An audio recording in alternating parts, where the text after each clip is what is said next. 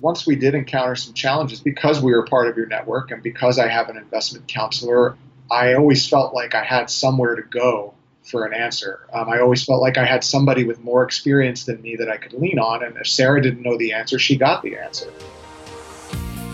Welcome to the Creating Wealth Show with Jason Hartman. You're about to learn a new slant on investing, some exciting techniques, and fresh new approaches to the world's most historically proven asset class that will enable you to create more wealth and freedom than you ever thought possible. Jason is a genuine self made multimillionaire who's actually been there and done it. He's a successful investor, lender, developer, and entrepreneur who's owned properties in 11 states, had hundreds of of tenants and been involved in thousands of real estate transactions. This program will help you follow in Jason's footsteps on the road to your financial independence day.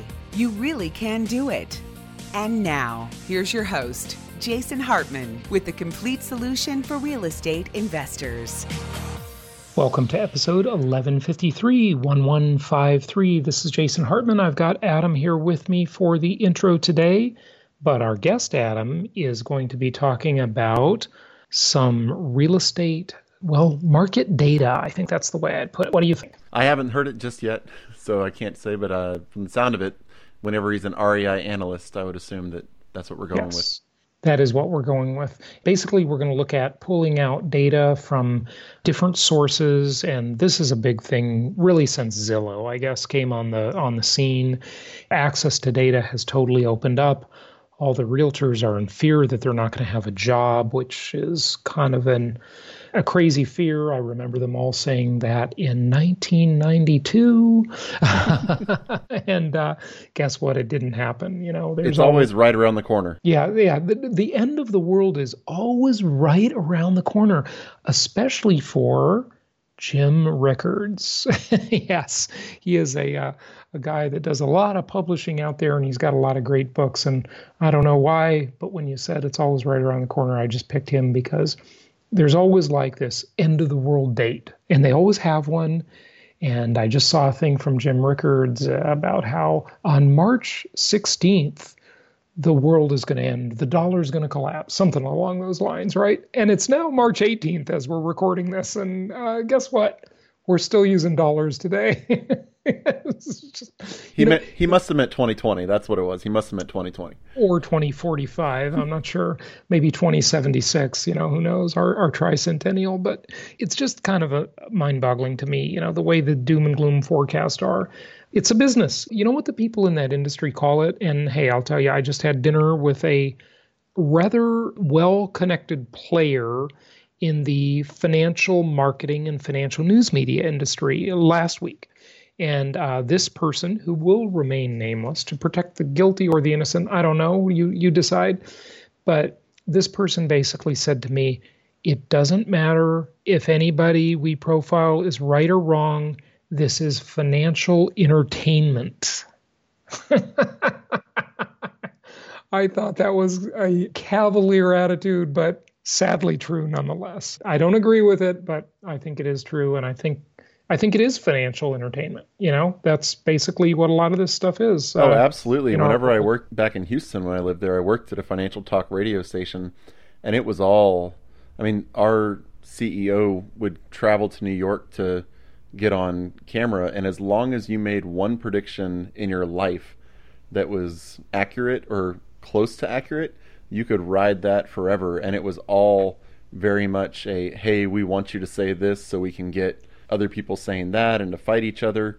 And so mm-hmm. it was all it's all entertainment. I mean it's all for ratings. Yeah yeah it's it's really sad that the world has come to that but there's there's no question about it. Look at it look at it like this folks it's like pro wrestling it's just fake you know oh don't say and, um, it's fixed yeah, it's it's fixed or fake or whatever you want to call it. And uh, that brings me to another point. Now, I am listening to a new audiobook that was recommended to, uh, to me, and this book is called Fantasyland. And I'm just going to go back to it here. It's going to start playing, but it's it's basically called Fantasyland. The subtitle is How America Went Haywire: A 500 Year History. And listeners, before you go and look this book up I'm actually not recommending this book. Okay. I'm not recommending it. But I, I mean, I'm not unrecommending it. I'm going to see if I can get the author on the show, but you know, he talks about how basically America was settled by a bunch of uh, hypesters and snake oil salesmen and you know all this kind of stuff, right? And you know, he's not wrong, okay? And America because it has Hollywood and, you know, it really is a world of fantasy. He talks about Disney, and Disney is a world of fantasy. And, you know, he talks about how Walt Disney developed Disneyland and all of this kind of stuff and gives all these examples. He definitely makes some leaps in logic. I can't wait to interview him. I'll politely pin him down on a few of those if I remember by the time we get him on the show. But, you know, it is an interesting thesis, you know, and um, that's the financial entertainment industry, right? Mm-hmm. Yeah, yeah. And, uh, folks, I don't want to be part of it. Well, not exactly. I just want to be the legitimate part of the financial the news part. I want to be the news part, the fair and balanced part. Adam, I know you're going. Ah! No, hey, Fox News, they have their entertainment and they have their news division. You just have to be able to discern which one's which. Yeah, hey, you know, coming from a lefty like yourself, that's a very fair assessment. I, I appreciate that. Yeah. I really do. Yeah. Now, do you want to talk about your favorite lefty in the whole world? Oh, who? Jeff Bezos, the modern yep. day slave driver? Yeah. Well, yeah, sure. Uh, so, no, Amazon, you don't, but we should. I am really happy that Amazon is in the news. Even the left wing email newsletter publisher Medium is actually profiling Amazon and exposing some of their the misery they inflict on their workers. I think it's great. I, am surprised. You know, it's liberals in the media. You know, they get a lot of coverage. They get a lot of passes. Whereas if a uh, evil conservative did any of this stuff, they'd be just broiled. But Medium is doing a whole series on what it's like to work at Amazon in different areas of Amazon and Amazon warehouse workers will walk as much as 15 miles a day, Adam. They wear motion trackers, and when they stop moving, their slave masters admonish them and say, You better get to work. They don't get to take breaks. One of these stories in Medium, actually not Medium, that was on Newser, which is basically a news aggregator. It talked all about how uh, profiled all these 911 calls from Amazon locations. It's really you know, the corporatocracy just rolls over people, folks. It really does. You know, and listen, I know what all my libertarian friends are saying, and I want to say I'm one of you, but this is not an example of free market. The way capital formation works and the way Wall Street works and the way big tech works is not free market. It is not an example of free market economics. These companies are bigger than many countries. They throw their weight around. They lobby government to get what they want. And by the way, we have to talk about that too, because that's for another episode. They're not existing in a free market. And I know what you're going to say. You're going to say, well, nobody's forcing anybody to work there, right? Not exactly. It's not that simple. When you look at the way the whole thing at the highest level is plays out the way the college industrial debt complex plays out the way accreditation plays out it's just really a complicated tangled web that uh, they weave yeah i mean it's kind of one of those things it's are you forced to work at amazon no, no but you need not. a job and amazon yeah. is so huge that people are going to end up working there and right. i mean in this article you're talking about they looked at 46 warehouses and it was essentially each warehouse had about one suicide threat yeah. a year in it, yeah. which is insane. In all of the workplaces I've ever been in, nobody has ever threatened suicide because of working conditions. Yeah, yeah, and they certainly didn't call nine. If they were thinking about suicide, God forbid, they didn't call nine one one about it, right? And this is forty six warehouses in seventeen states and that's only about 25% of the total number of Amazon warehouses. And think about it a lot of these people probably used to do work for traditional retailers, or they would have had an opportunity to have a job there, right? And now Amazon has pushed everybody out of the business. You know, we see the retail apocalypse. And listen, I'm all for creative destruction, but it's got to be balanced.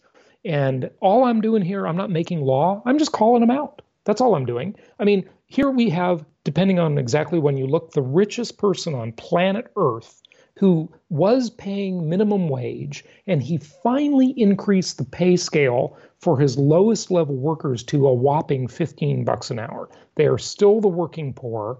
It's unconscionable. It really is. This is modern slavery. If you look at what goes on in the prison system, it's like we've got all these ridiculous laws.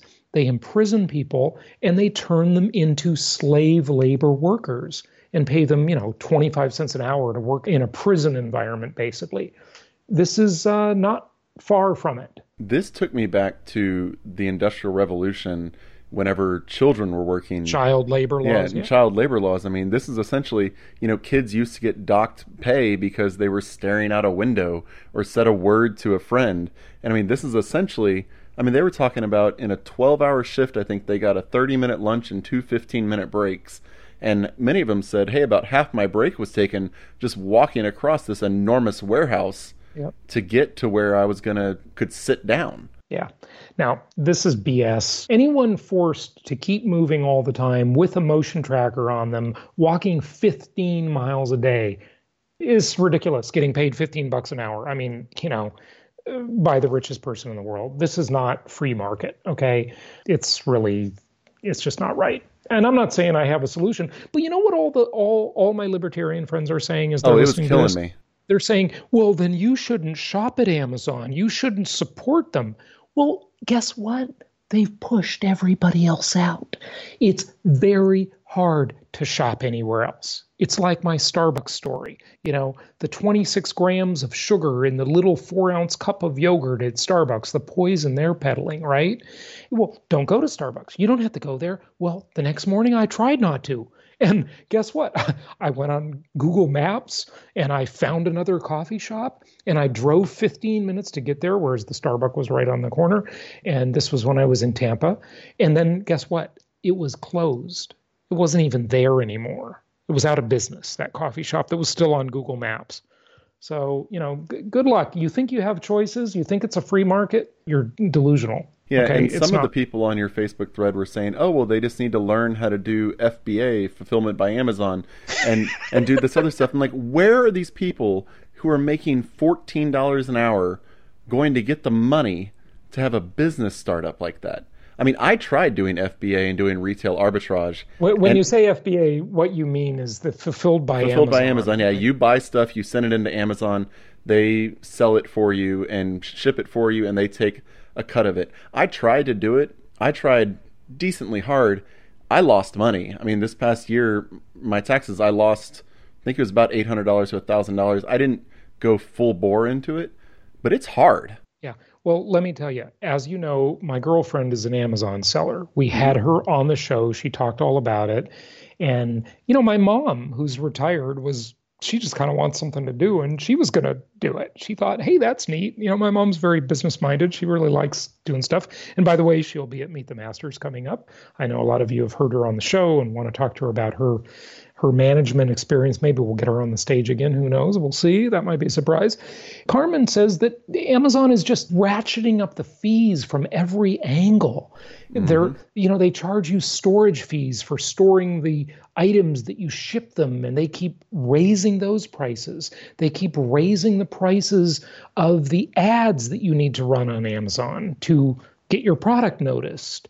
And then as soon as they get a hot selling product, they create their own generic version of it, Amazon Basics, and they put you out of business.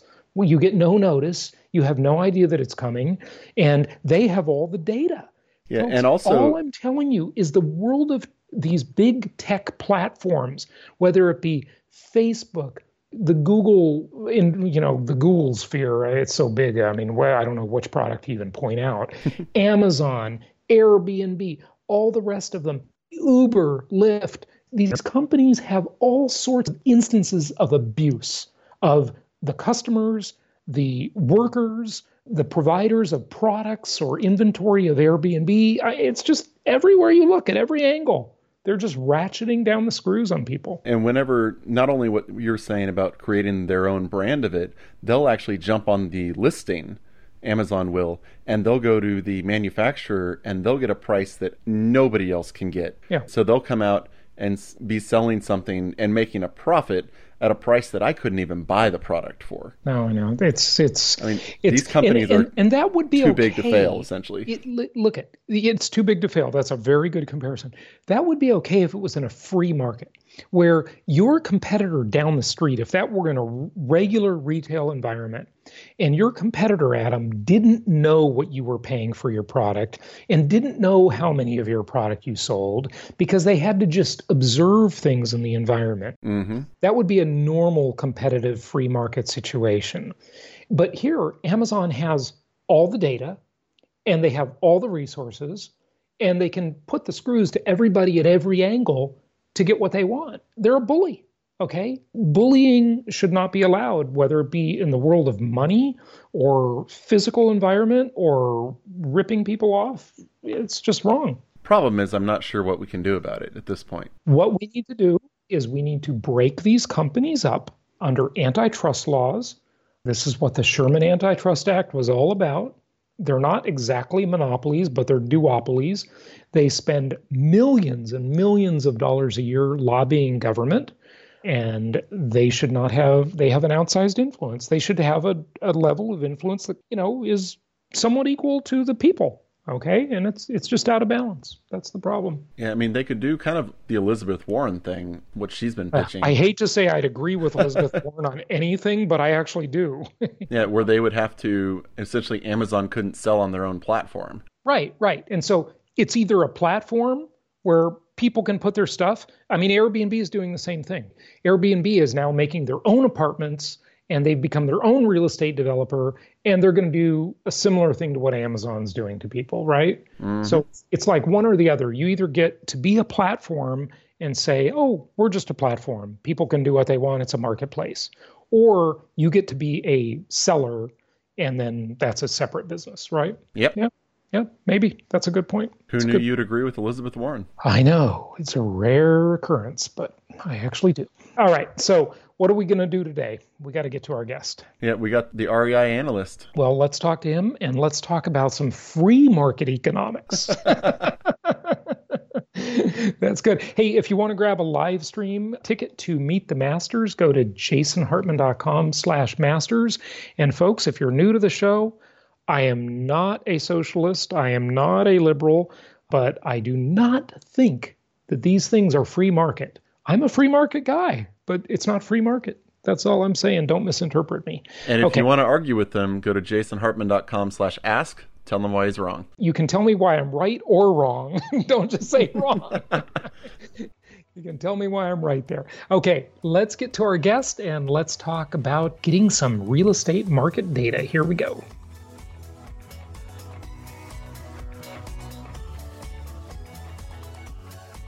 It's my pleasure to welcome Ryan Minekime to the show. He's the founder of REI Analyst. This is a cool software product that can uh, help uh, sort and organize MLS data. It is more of an investor uh, version of a product than, say, Zillow, where you've got to go look at properties one at a time. Here you can look at an overview of the market. So I thought we'd introduce this to you and let you hear about it. Ryan, welcome. How are you? I'm doing great. Thanks for having me. Yeah, my pleasure. You're coming to us from San Francisco, right? That's correct. Good, good stuff. You uh, started as an investor, and I guess you, uh, like so many entrepreneurs, were frustrated with the available tools and data out there, and so you hopefully made something better, right? Yeah, exactly. So I started as an out of state investor and I was looking for properties in Indianapolis. Mm-hmm. And I was part of a out of state Facebook group. And one of my friends posted in the group a picture of what the product is now, which is basically a, a massive list of real estate listings. And it included both market estimates and rental estimates. So I was able to use that and quickly filter cash on cash return for basically every house within the market. And it helped me actually purchase my first house.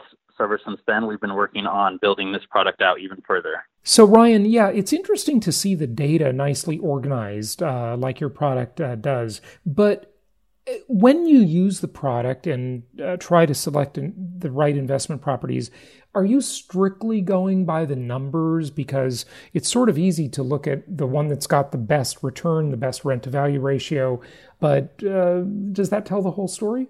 No, it never does. And so, what I recommend doing, and what I personally did the first time I used it, is I basically sort by the numbers. So I sorted, I chose to use cash on cash return, mm-hmm. and I sorted by that, created sort of a top 15 list, and then from there moved over to other tools such as Zillow and Redfin and went through and looked at pictures, tried to estimate what I thought the rehab might be, and go from there. Mm-hmm. And so from there, I whittled that 15 list down to about five or 10, and that's what I use to actually make offers on. Okay, and so you're you're really doing this yourself. I mean, uh, you're just dealing with like individual sellers and listing agents. Uh, is that is that what you're doing? So I then pass those houses off to my broker, mm-hmm. and then have my broker reach out and make offers on those houses. Okay. And again, great. that's how it started. Uh-huh. And then from then, we built the company around it to allow other investors to be able to do this as well. Mm-hmm. Did you, uh, you know, find that uh, what is it, a weekly MLS report, or how often does it come?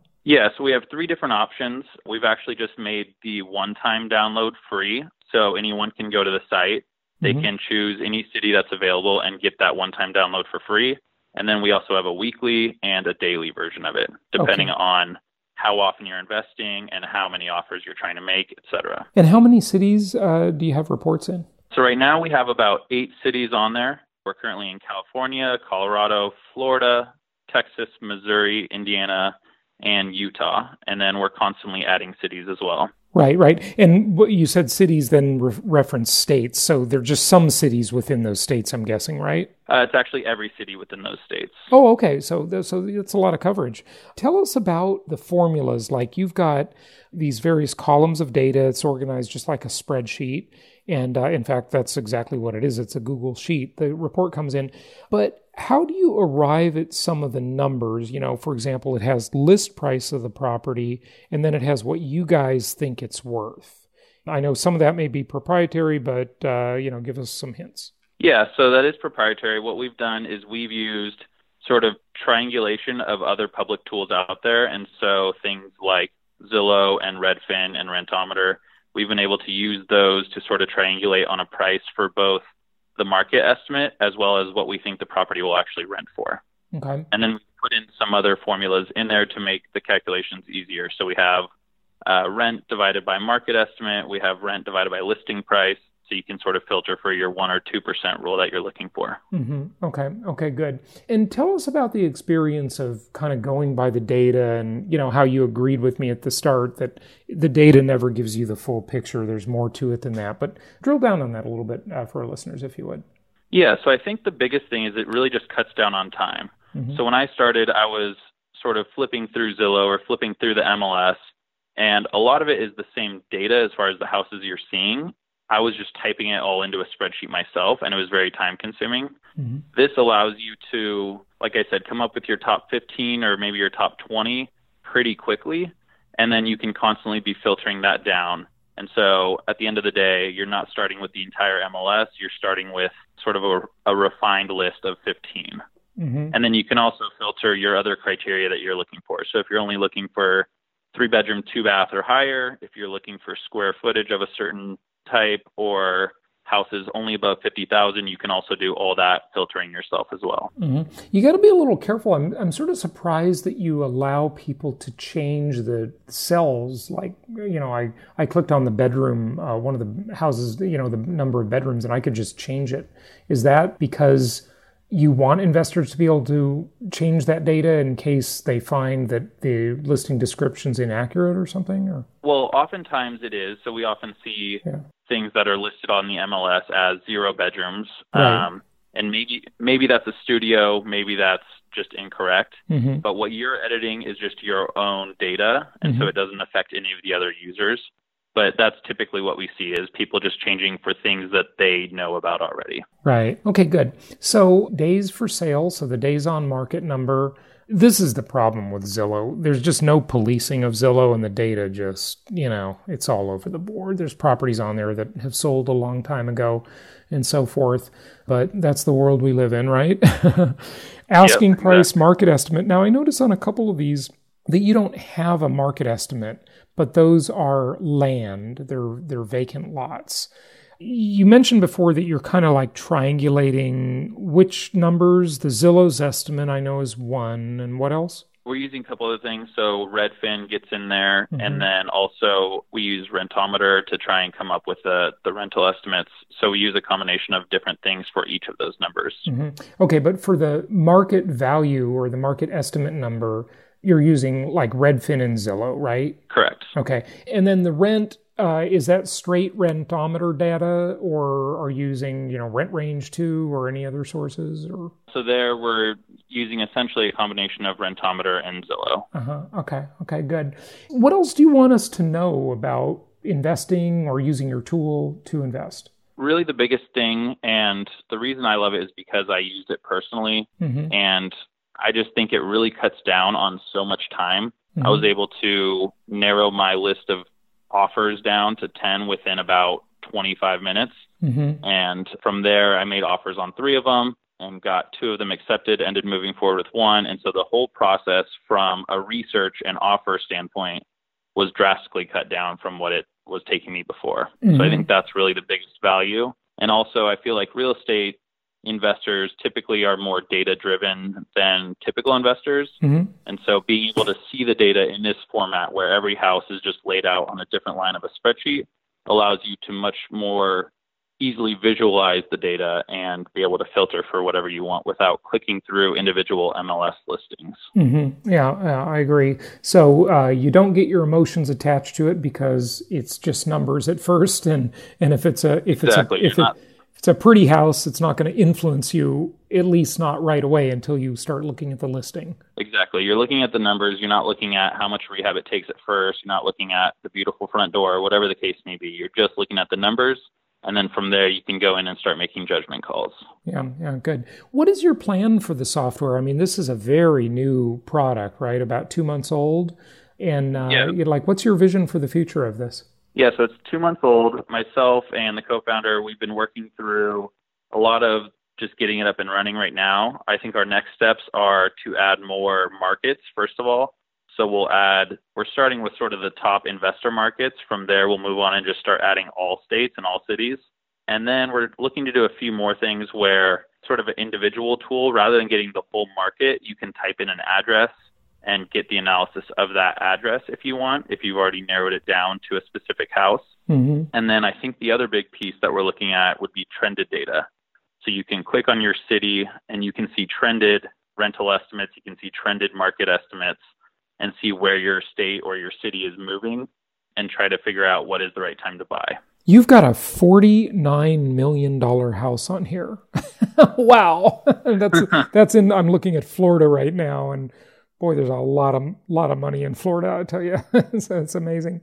What's um, the market estimate on a 40, uh, 49 million dollar house? Well, that's a very good question. You guys say that house is only worth 18 million. So hey, if you got it for 18 million, it might be a great deal, right? yeah, exactly. yeah, that's that's fantastic. Don't you wish there was better rental data available on single family homes? I mean, it's just it's just too bad. It's as if the whole market in the single family home world was designed for homeowners. And investors are such an afterthought, whether you be looking on Zillow or the MLS or any platform, realtor.com, whatever. It's all designed for homeowners, you know, and investors have to do these add ons to get data. But even with you know some of the rental estimating tools that you know you pull in at least one of them i know to your sheet the data is still pretty wild because investors don't report their rents you know so unless the property ended up in the MLS and you know it was leased by an agent that reported to the MLS you know you're going off sort of um, I don't know wild data to say the least. It's it's pretty fragmented right? Yeah it is. And I think that's always going to be sort of a something holding us back. I've even noticed I'm personally listing a house for rent in Indianapolis, and I've noticed that I listed it higher, and it actually brought his estimate up over the course of like two or three days. Mm-hmm. And so it's all based on what is being listed out there, and not as much as like when houses are sold. When houses are actually leased, it's not factoring as much into the data. So I think it's always going to be sort of a a soft point in the analysis that everyone's doing, mm-hmm. which is why we sort of recommend this as an initial tool but you're still going to have to go do all your own due diligence mm-hmm. after narrowing your list down. Yeah. But I think that'll always be sort of a soft spot. Yeah, good point. You know, I always say to investors, embrace the fragmentation. The fragmentation on on its face seems frustrating, but it also, by and large, keeps institutional investors out of our world, you know, and leaves the opportunity for mom and pop investors, which is great. But we have seen the last 10 years coming out of the Great Recession more institutional money at play than ever, you know, with Invitation Homes and Blackstone and, you know, all the rest. Uh, it's pretty amazing. You know, we'll, we'll see how this changes the market over over the next decade or so. It, you know, it, it's pretty interesting. But talk to us a little bit more about the due diligence you you have to do when you come off of the software when you're off of REI Analyst. So I think there's a couple main pieces. I think one is the rehab, and so depending on what condition your house may be in, thinking about how much that rehab might be.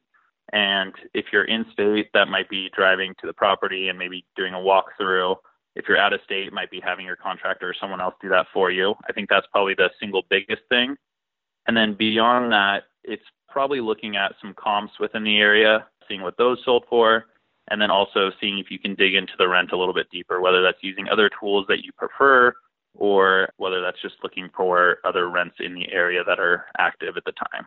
So I think it's sort of just verifying those three numbers. Sure, sure. The nice thing about the rent is, you know, once you get to know a market, the rent becomes pretty easy to understand just kind of in your head. So you don't need to be super analytical about it once you once you get the hang of it. But, you know, initially, yeah, you definitely got to do your do your research and kind of understand what's going on there.